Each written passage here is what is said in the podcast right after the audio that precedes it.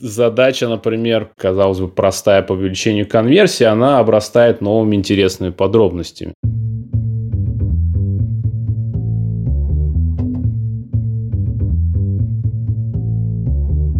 Привет, я Юра Агеев, и это 59-й выпуск подкаста Make Sense. Вместе с гостями подкаста мы говорим о том, что играет важную роль при создании и развитии продуктов. Люди, идеи, деньги, инструменты и практики. И сегодня мой собеседник Андрей Сыцко. Мы поговорим о том, какие метрики используются при работе с финансовыми продуктами. Обсудим, как и зачем делается скоринг клиентов. Поговорим о том, почему финансовые модели это важно и чем это отличается от расчета юнит-экономики. А еще обсудим работу с ретеншеном клиентов. Подкаст выходит при поддержке ProductSense, конференция о менеджменте продуктов. Следующая конференция пройдет 28 и 29 октября 2019 года в Минске. Андрей, привет! Привет! Расскажи немного про себя, пожалуйста. Меня зовут Андрей Сыцко. Работаю в компании ID Finance уже больше 3 лет. Всю свою сознательную жизнь работал в IT. Начинал с разработки, когда был студентом. Потом в какой-то момент перешел в продакт-менеджмент и до сих пор там завис надолго, видимо, уже навсегда. Класс. Слушай, я недавно пересматривал «Игра на понижение», и мне пришла в голову мысль такая, что деньги существуют давно, и, в принципе, какие-то там финансовые операции, они основа нашего общества, и кажется, что это одно из тех направлений, в которых продуктовая разработка, до того, как она была сформулирована, началась сильно раньше, чем во всех остальных индустриях. В чем, по-твоему, такая самая яркая особенность и отличие финансовой сферы от классической IT, продуктовой? На самом деле, я сам не из финансовой сферы. ID Finance — это мой первый опыт в финансовой сфере, в кредитовании. До этого я не работал в похожих проектах. Но мне кажется, что из того, что я вижу, то в банках, финансах как-то product management, он пришел в последнюю очередь, среди других компаний. И до сих пор во многих компаниях его нет как такового. То есть эти функции чем-то замещаются. Не знаю, почему так. Возможно, предполагалось, что если у тебя продукт — это просто деньги, то что тут менеджить, То есть деньги, они в Африке деньги. Но на самом деле, конечно, достаточно интересная продакт-менеджерская работа здесь есть. Если говорить про специфику, то, в общем-то, вся специфика, она как раз отсюда и растет. То есть, когда у тебя продукт деньги, что это означает? Во-первых, это массовый, очень, очень массовый продукт, как, я не знаю, продукты в магазине или одежда. Деньгами пользуются все, да. Именно, да. То есть деньгами пользуются все. Конечно, не всем нужны кредиты, не все пользуются кредитами. Я, например, не пользуюсь кредитами в основном. То есть есть специфический класс людей, которым кредиты нужны. Это какое-то подмножество, всех, кому нужны деньги, скажем так. Угу. Но, тем не менее, таких людей очень-очень много. То есть, если говорить про клиентов, наш медианный клиент, он по своим соцдем параметрам, он очень похож на такого медианного жителя России, То есть он чуть-чуть лучше, он чуть-чуть более образованный, потому что у нас это онлайн-история, Mm-hmm. А если мы, наверное, возьмем какой-то офлайн, там будет прямо точно попадать. У нас онлайн, то есть это человек, у которого средняя зарплата чуть больше, чем средняя по стране, образование чуть лучше, чем средняя по стране и так далее, и так далее. И, в принципе, это такая картина, которую мы видим во всех странах. Очень такой массовый клиент на такого среднего жителя страны. Смотри, несмотря на то, что сама идея продакт-менеджмента пришла не так давно, но продукты, то есть кредиты в каком-то смысле, это же продукт, кредитный продукт, они существовали задолго до появления вообще и IT-технологий, и людям они были нужны. То есть есть спрос, появляется предложение. Как это менеджерилось до появления продакт-менеджмента? Не изучал вопрос? Здесь же понятное дело, что у тебя бизнесы все, в общем-то, существовали раньше, и ритейл существовал раньше. Сейчас просто эта история переехала в интернет, добавилось IT, и это стало такая онлайн IT история. Продакт-менеджер в данном случае это дисциплина, которая позволяет просто делать это систематически лучше, то есть это набор методик, которые позволяют тебе продавать больше, большим людям, повышать удовлетворенность и так далее. То есть это просто какие-то новые технологии, новые методики, да, которые просто позволяют делать лучше вот именно сегодня, в сегодняшних реалиях. А так, конечно, сам продукт, естественно, он, наверное, где-то с 16 века, когда появились первые кредиты, 15-го, наверное, даже все первые кредиты на всякие crazy ventures, съездить в Америку за золотом, вот такого плана. Купить корабль, найти команду. Да-да-да. То, что сейчас бы краудсорсингом назвали, бы ранили на Kickstarter, да, то есть там делалось немножко по-другому, но суть, да, примерно та же самая. Масштаб другой. А какой самый важный навык продакт-менеджмента в финансах? Ну, смотри, да, то есть если дальше говорить про специфику, вот что, например, для меня было прям сюрпризом, когда я сюда пришел, до сих пор меня не перестает удивлять. Да, то есть если мы возьмем такой типичный такой бизнес, где вот есть IT-бизнес, где есть продакт-менеджмент 90%, как он выглядит, да, у тебя есть некая там воронка продажи, которая заканчивается, собственно, продажей, после чего там человек пользуется продуктом, услугой какое-то время, и потом дальше его надо ретейнить, продавать ему дальше. Типичная история. Здесь не совсем так. Или совсем не так, даже не знаю. А здесь история такая, что ты вот деньги как бы продал, то есть ты кредиты выдал, а потом тебе нужно эти деньги вернуть. И, собственно, возврат денег – это довольно важная такая история, потому что как бы продавая наш продукт, ты деньги не зарабатываешь. Зарабатываешь деньги только когда тебе возвращают деньги. То есть что это значит? Это значит, что этот момент он отложен во времени, ты вот продал, но продаж-то нет, да, то есть деньги ты не получил. У тебя есть некоторый отложенный кэшфлоу, то есть ты получил какой-то отложенный кэшфлоу. И два, это то, что оказывается удивительным образом, что тут нельзя выдавать всем. Ты не можешь просто взять и растить по максимуму конверсию, максимизировать все, что можно, чтобы увеличить продажи. Нет, то есть это делать нельзя, нужно определять, собственно, кому выдавать можно, кому нельзя, кому эти кредиты можно доверить, кому нет, чтобы потом максимизировать уже, собственно, кэш-ин, да, который от этих кредитов будет. От этого, конечно, много растет нюансов. Во-первых, ну, сразу структура кредитной организации, она получается такая, что есть люди, которые специально занимаются тем, чтобы понять, кому выдавать деньги, да, это риск-менеджеры. То есть команда получается такая, если, например, в типичном бизнесе это, ну, например, маркетолог и продакт-менеджер, то здесь получается маркетолог, продакт-менеджер и риск-менеджер. И на самом деле там еще есть вопрос фондирования и тоже важная роль, где эти деньги доставать, да, но об этом сейчас, наверное, не будем. И, соответственно, задача, например, казалось бы, простая по увеличению конверсии, она обрастает новыми интересными подробностями. Скажем, мы не можем просто взять и убрать там все поля про клиента с формы, чтобы конверсия стала больше. Да, чтобы устранить препятствия, типа, чтобы быстрее зарегался. Да. Нужно соблюдать некий баланс с тем, чтобы собрать, на самом деле, максимальную информацию про клиента, чтобы просто, ну, чем больше ты знаешь про клиента, тем лучше ты можешь понять, давать им деньги или нет. Ну, это вот идея про скоринг, то, что тебе нужно уметь оценить вероятность возвращения как раз. Да.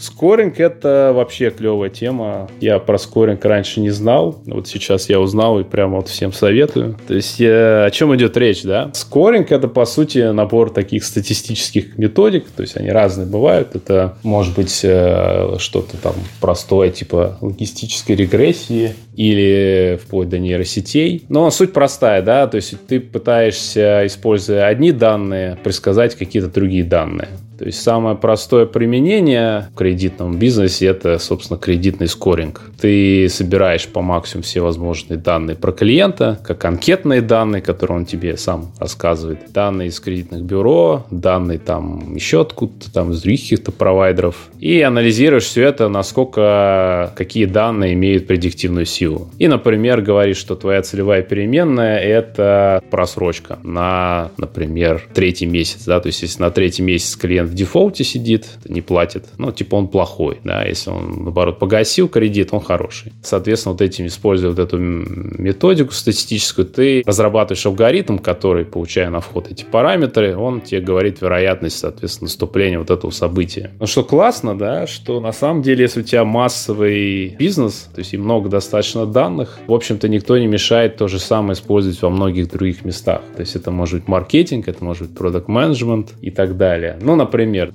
ретеншн. Ты, чтобы вернуть клиента, ты можешь дать ему скидку. Такой самый простейший прием. Или можешь скидку не дать. Или можешь дать скидку разного размера. И, например, ты можешь как раз построить специальный скоринг, который будет тебе говорить вероятность возврата клиента. И таким образом ты можешь определить, какую ему скидку давать. Вообще, давать ли большую, маленькую, чтобы максимизировать общую прибыль.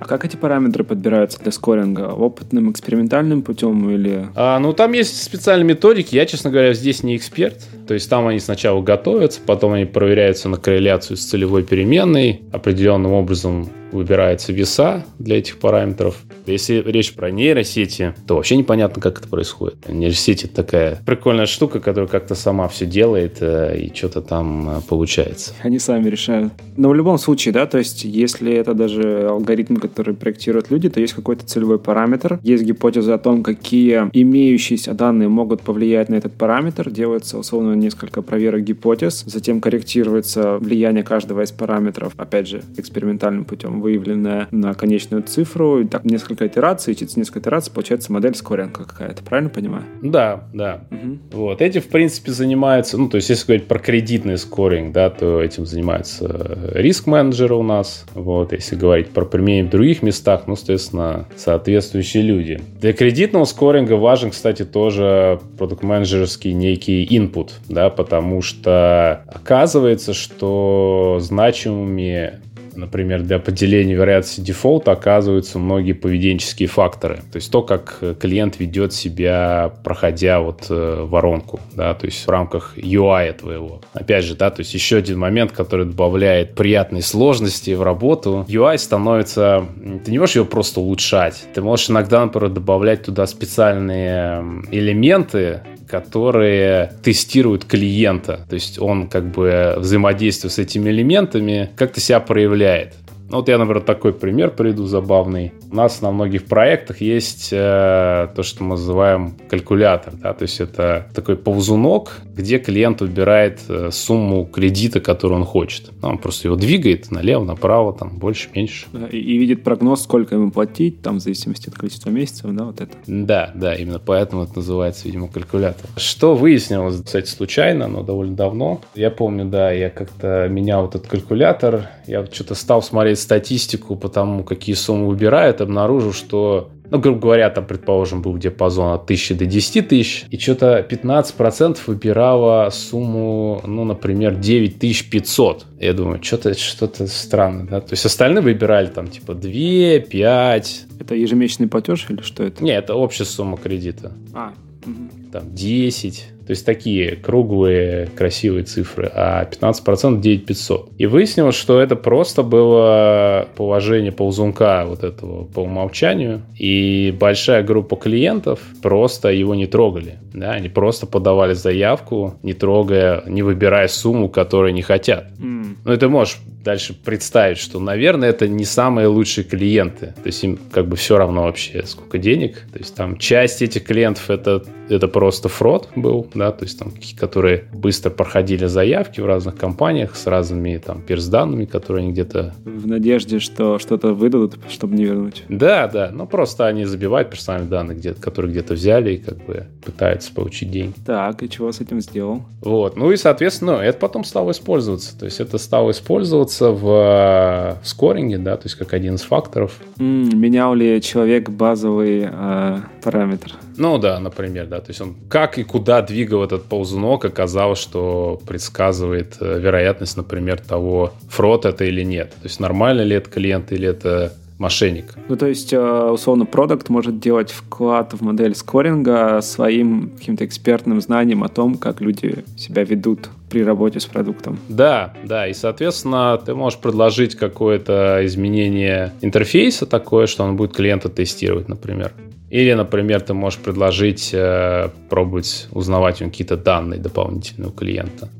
Еще приведу пример такой. То есть у нас важный фактор, да, очевидный в кредитном скоринге — это доходы клиента, да, потому что мы не хотим ему давать кредиты, чтобы он там их тратил 100% своего дохода на них по понятным причинам. Но проблема в том, что Как ты узнаешь эти доходы? Ну, на самом ли деле, правда это, да? Ну, даже не на самом деле, правда, это отдельный вопрос. А проблема, вот, которую я хочу рассказать, была такая. То есть ты ставишь в анкету поле «зарплата». Ну, и люди туда что-то пишут. А вот, например, в Казахстане оказалось, что то, что люди понимают под зарплатой, это, типа, меньше половины их доходов. Потому что в Казахстане все занимаются, типа, бизнесом. Они работают на зарплату, да? То есть у них там есть какие-то посторонние источники дохода, которые, в общем-то, общий доход клиента там, типа, удваивают. Просто добавив еще одно поле, скажите ваш там остальной доход, ну, или как там называется, мы лучше узнали клиента, получается. Получили реальные данные. Да, то есть, видишь, мы добавили поле, это как бы, ну, не то, что рекомендуется тебе в книжках по улучшению конверсии, да, но при этом мы стали лучше понимать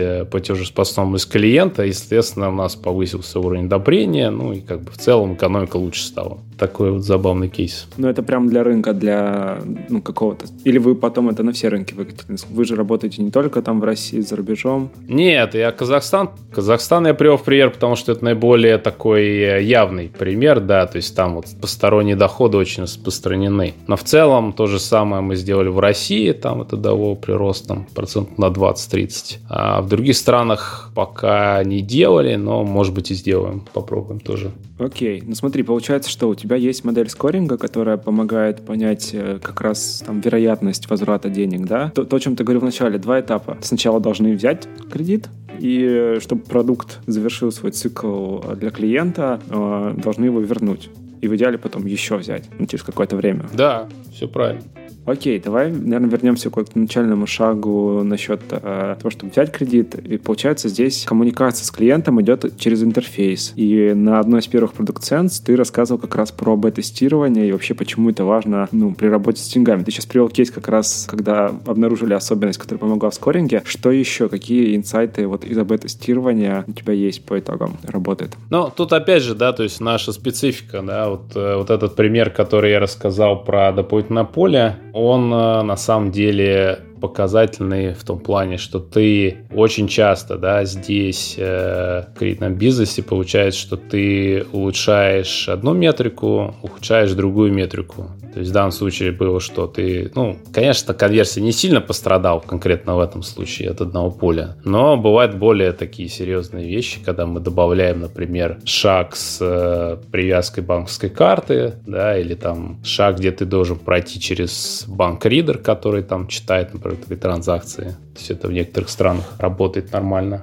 То есть ты ухудшаешь конверсию, улучшаешь, например, уровень одобрения, да, то есть ты получил больше информации, больше одобрил. Ты можешь, например, улучшить качество или ухудшить качество.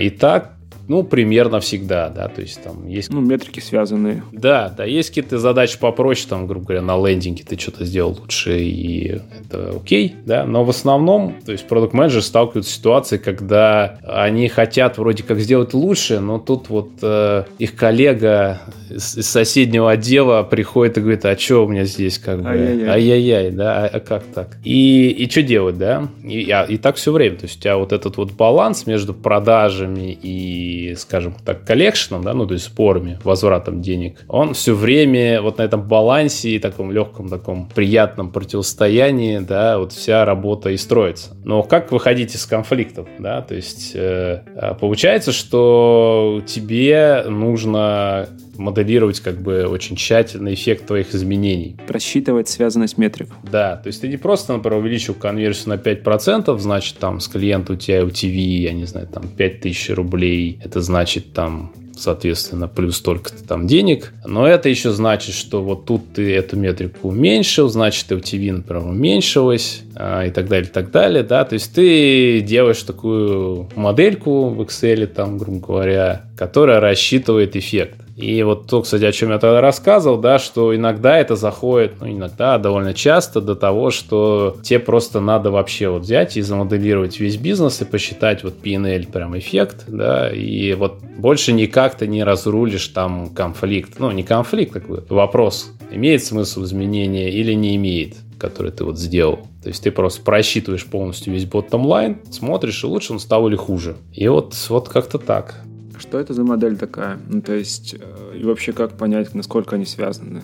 Но модели варьируются от простых моделей, скажем, ты считаешь, например, экономику одного кредита, да, типа юнит-экономика такая, до моделей, например, экономика на клиента, это же посложнее, да, потому что тебе надо предсказать там его дальнейшую жизнь. Ну и дальше следующий шаг — это уже модель, которая берет просто всех клиентов. Например, если ты исследуешь вопрос о том, привлечь больше клиентов, но похуже, или меньше, но получше, да, то есть тебе уже юнит-экономика не поможет, да, то есть ты должен прям вот все смоделировать. И на самом деле это настолько важный как бы момент, что вот с этого года мы прямо сейчас делаем специальный аналитический отдел, который будет эти модели прямо разрабатывать. Ну, то есть они как бы есть, но он будет их просто улучшать, да, делать их лучше. Потому что там много элементов, когда тебе надо что-то там предсказать, да, потому что, опять же, да, то есть напомню, у нас речь все про будущее идет, будущий кэшфлоу, да, то, что сейчас мы не видим в моменте, а видим только часть, вершину айсберга, и нужно предсказать, что будет дальше. Вот. И чтобы снять как бы с менеджеров вот эту такую кропотливую работу с этим Excel, там, и со статистикой чуть-чуть хотя бы, мы вот сейчас взяли и делаем прям специальный отдел, который будет заниматься финансовым моделированием. Окей, смотри, а как все-таки связь метрик устанавливать? Ну, это ты на опыте ее просто выставишь, говоришь, вот это вот изменение, оно повлияет на вот это, и давайте посчитаем. Или как? Ну, связь некоторых метрик, она просчитывается. Например, если у тебя есть кредитный скоринг, когда ты его строишь, ты ранжируешь, грубо говоря, свою популяцию по качеству. Дальше ты устанавливаешь порог отсечения, что вот эти ты, короче, они плохие все, я не буду им одобрять, а вот эти хорошие. И ты примерно знаешь, сколько эти хорошие, они тебе дадут денег. И сколько плохие дадут денег, ты тоже знаешь. Поэтому, например, если ты подвинул вот эту точку отсечения, ты можешь пересчитать, сколько денег ты теперь будешь получать. Да, это будет меньше денег, но ты можешь это посчитать.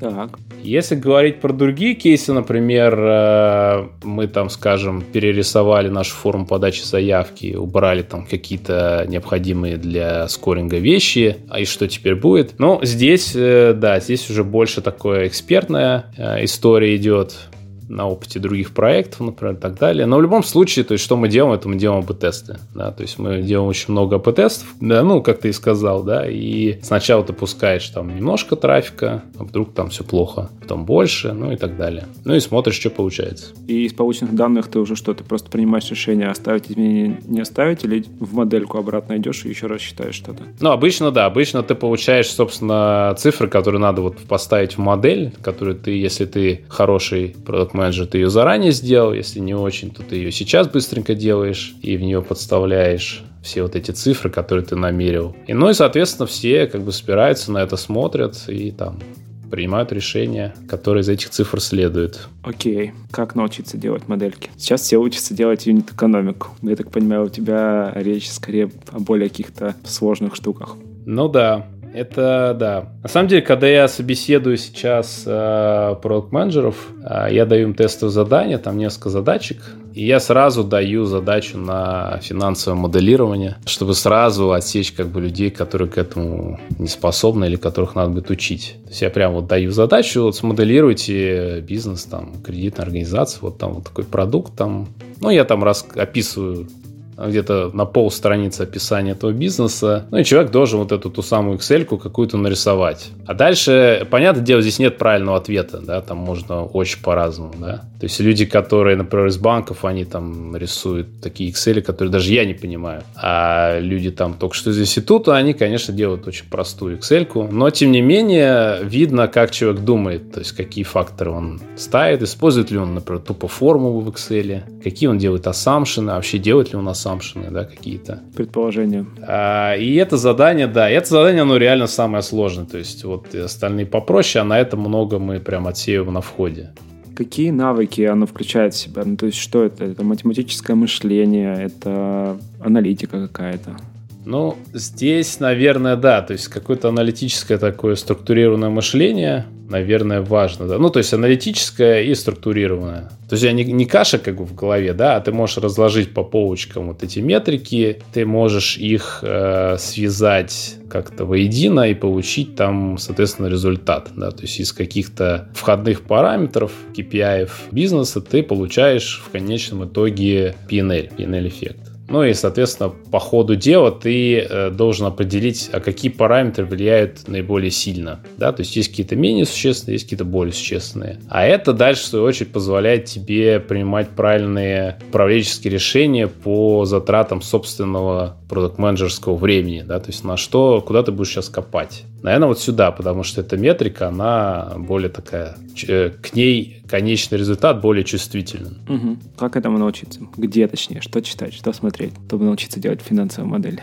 Ну, на самом деле, хороший вопрос. Что-то я как-то даже про это не думал, если честно. Видимо, потому что мы сразу на входе как-то более таких подготовленных людей берем. Мне кажется, что сделать, чтобы просто модель бизнеса, не нужно каких-то специальных знаний. То есть это ты просто ставишь цифры как бы в Excel и вот там форму, и вот оно получилось. Когда ты сделал много моделей, так оно и происходит, но когда ты только начинаешь... Ну, слушай, наверное, ты прав, да, но вот я что-то даже как-то не знаю. Вот я знаю, как можно учиться анализу, например, чтобы найти там какие-то важные факторы. Скажем, вот книга, которую я рекомендую там тем, кто у нас приходит в компанию, это, например, книга «Голая статистика», да, вот есть такая книга, или похоже на нее «Как врать при помощи статистики». Но это вот тупо про статистику. То есть, так как у нас много работы с клиентскими данными, а это, по сути, статистика, тебе нужно выбирать, что там важно, что не важно, какие факторы реально влияют, какие шум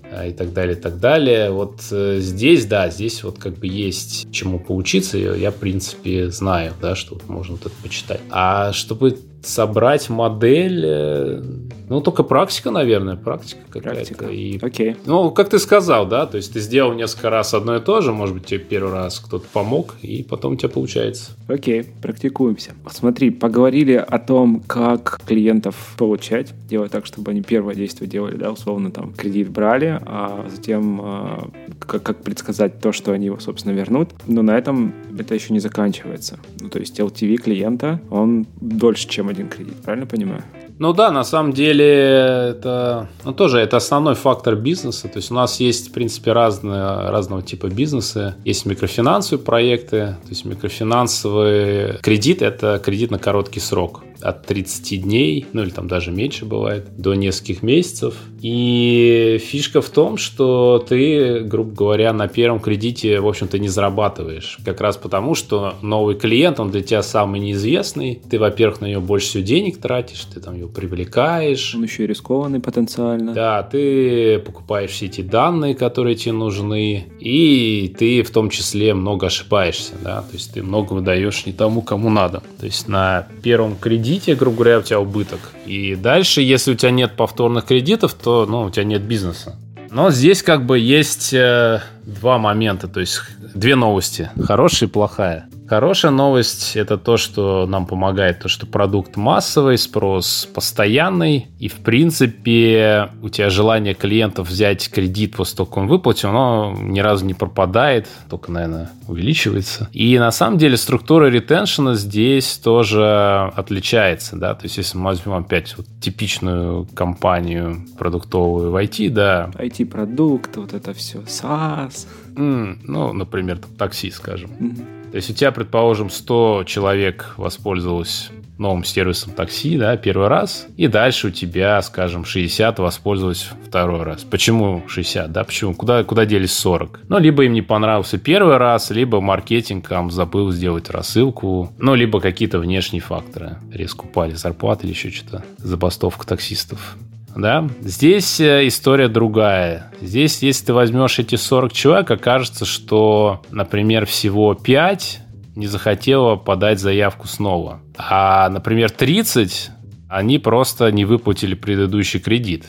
Да? И еще 10, ну, например, 25 не выплатили, а еще 10 мы не одобрили в этот раз. Что мы видим, да? У тебя, во-первых, основной фактор – это, получается, просрочка, да, то есть невыплата кредита. Потом идет, там, например, неодобрение следующего, и потом только идет невозврат клиентов там, по собственному желанию, скажем так. Соответственно, ты как продакт-менеджер, ты видишь, что у тебя есть более важный фактор, да, чем, например, там, улучшить рекламные рассылки. И ты должен, например, что сделать? Ну, например, ты должен выстроить продуктовую линейку так, чтобы клиенты могли как бы с этим кредитом справиться. То есть ты, например, не даешь им больше денег, чем они могут вернуть, или там не повышаешь ставки. Ну, в общем, как-то делаешь так, чтобы максимизировать возврат, точнее, выплату кредитов. То есть вот такая тоже есть специфика ретеншна. Но, естественно, все те методы, которые применяются по возврату, а в обычных компаниях здесь, конечно, тоже есть.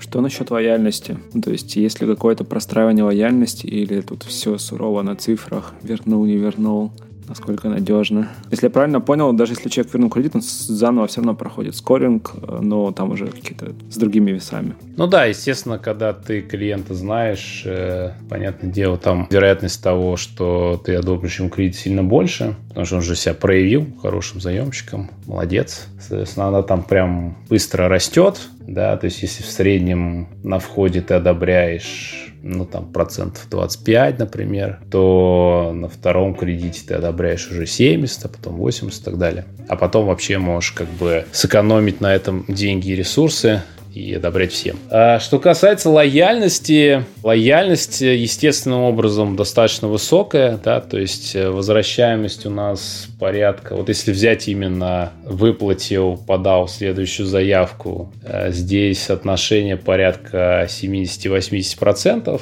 С этим можно работать, это можно улучшать с помощью, ну, например, тех же самых скидок, да, ну и вообще поддержание правильной коммуникации с клиентом, а, естественно, улучшение его опыта там с предыдущими кредитами, да, чтобы он как бы не было там никаких скрытых комиссий и так далее, понятное дело, то есть он чтобы оставался доволен. Ну и, в общем-то, этого достаточно, да, то есть ты можешь где-то повысить ее своими действиями с просто высокого уровня на очень высокий, да, то есть где-то с 70, например, до 85. Вот так вот устроена лояльность у нас. Ну, то есть это, по сути, упрощением выдачи кредита. В каком-то смысле. Да, да, ты, собственно, ну, вот я говорю, то есть три фактора, да, то есть ты улучшаешь клиентский опыт на использование продукта, ты поддерживаешь маркетинговую коммуникацию, и ты упрощаешь, вот как ты сказал, действительно, процесс выдачи следующего кредита. Ну, это просто воронку, например, улучшаешь. И таким образом у тебя получается вот end-to-end улучшение. А какие метрики есть, вот, которые применяются исключительно в финансовых продуктах? Исключительно в финансовых. Ну вот из того, что я упомянул, вот, например, уровень одобрения. То есть ты уже привлек клиента, он подал заявку, то есть ты свою продуктовую работу вроде как сделал, но раз отказ, да, то есть мы продажу не сделали. Соответственно, маркетинговые деньги потрачены впустую, можно сказать. То есть это важная такая штука. Это важный вообще мультипликатор костов получается, да, потому что чем у тебя выше, ниже уровень одобрения, тем больше костов у тебя маркетинговых идет впустую. Это важная метрика. Вторая важная специфичная метрика – это то, что называется recovery rate.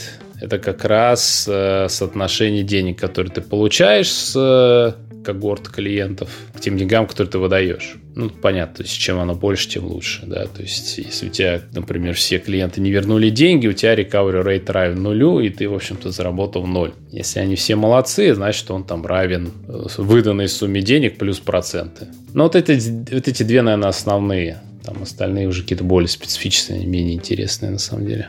Окей, мы обсудили скоринг, мы обсудили финансовое моделирование и специфичные метрики. Какие выводы тут для более таких классических IT-продуктов? Что условно можно предсказывать какое-то поведение клиента в будущем, да, например, строя скоринг на входе. Но если я правильно понял вопрос, что, например, из нашей сферы можно использовать в других проектах не финансовых, то да. Ну, на самом деле, скоринг, он, естественно, используется много где, не мы его придумали. То есть, например, в Яндексе 100% он много где. Ну, я слышал как раз, да, он используется, но в то же время при этом часть продуктов про него даже и не думает. Ну, да, то есть, это вот такая тема, которая, действительно, которая, наверное, в книжках там вот про продукт-менеджмент не написана. потому что они больше про, в основном, инсайты, либо про UX. А тут такая хардкорная немного аналитическая штука. Мне еще разобраться надо, как она работает, да, это надо, чтобы были люди, которые умеют ее готовить. Но если у тебя реально есть много данных, и они предиктивны относительно какого-то параметра, который ты хочешь предсказывать, то она таки работает, да. То есть, ну, вот реально, вот кейс со скидками, например, мы, я не помню уже точно, но маркетинговый бюджет на вот возврат клиентов, он так довольно значительно сократился, потому что мы просто стали меньше давать скидок, при этом ретеншн, он совершенно не упал. Я не помню, вырос или нет, но не упал точно. Но я тоже неоднократно слышал то, что используется модель скоринга, в том числе в играх, когда там маркетинговые бюджеты очень высокие, и тебе важно понимать вероятность того, что, в принципе, игрок начнет платить инапы, например, или подписку для оптимизации. Ну да, я думаю, это так или иначе, это некий уровень развития компании, да, то есть если ты, это компания Wargaming, и у тебя есть World of Tanks, которая приносит уже много денег, чтобы заработать еще больше денег, например, не выходя на очередной новый рынок, ну что, у тебя, понятное дело, уже идеи, которые лежат на поверхности, они кончились. И вот сразу под поверхностью тоже уже кончились. Естественно, да, то есть компания становится как бы, ну, продукт более mature, компания более mature. Ты начинаешь обращаться к все более сложным каким-то методам, но которые, тем не менее, имеют смысл, так как у тебя такой большой бизнес, и даже если ты улучшаешь, грубо говоря, там на 0,5% свой показатель, это там несколько десятков миллионов долларов. Эффект большой дает. Да, то есть он оправдывает и команду Data Science, например, полностью, которую ты для этого наймешь, там еще останется на несколько тимбилдингов. То есть это можно рассматривать как действительно инструмент, который может пригодиться в определенное время и место, этап развития компании, ну или все даже как какое-то конкурентное преимущество, если супермодель, не знаю, предсказание чего-нибудь. Ну, конечно, да. У тебя все инструменты, они хороши ко времени, да, там ложка хороша к обеду, а вот Data Science методики хороши, когда у тебя есть, во-первых, данные, у тебя есть бизнес определенного масштаба, который делает осмысленным какие-то, ну, не очень большие изменения, да. Ты уже собрал все low-hanging fruits, ну и так далее, так далее. Окей, круто. Андрей, спасибо тебе большое за беседу. Было безумно интересно послушать, как работают финансовые продукты. Спасибо тебе за возможность рассказать. Класс. До встречи. Пока-пока. Пока. Итак, в этом выпуске подкаста Make Sense вместе с Андреем Сыцко мы поговорили о том, какие метрики используются при работе с финансовыми продуктами. Обсудили, как и зачем делается скоринг клиентов. Поговорили о том, почему финансовые модели это важно и чем это отличается от расчета юнит-экономики. А еще обсудили работу с ретеншеном клиентов. Подкаст выходит при поддержке ProductSense, конференция о менеджменте продуктов.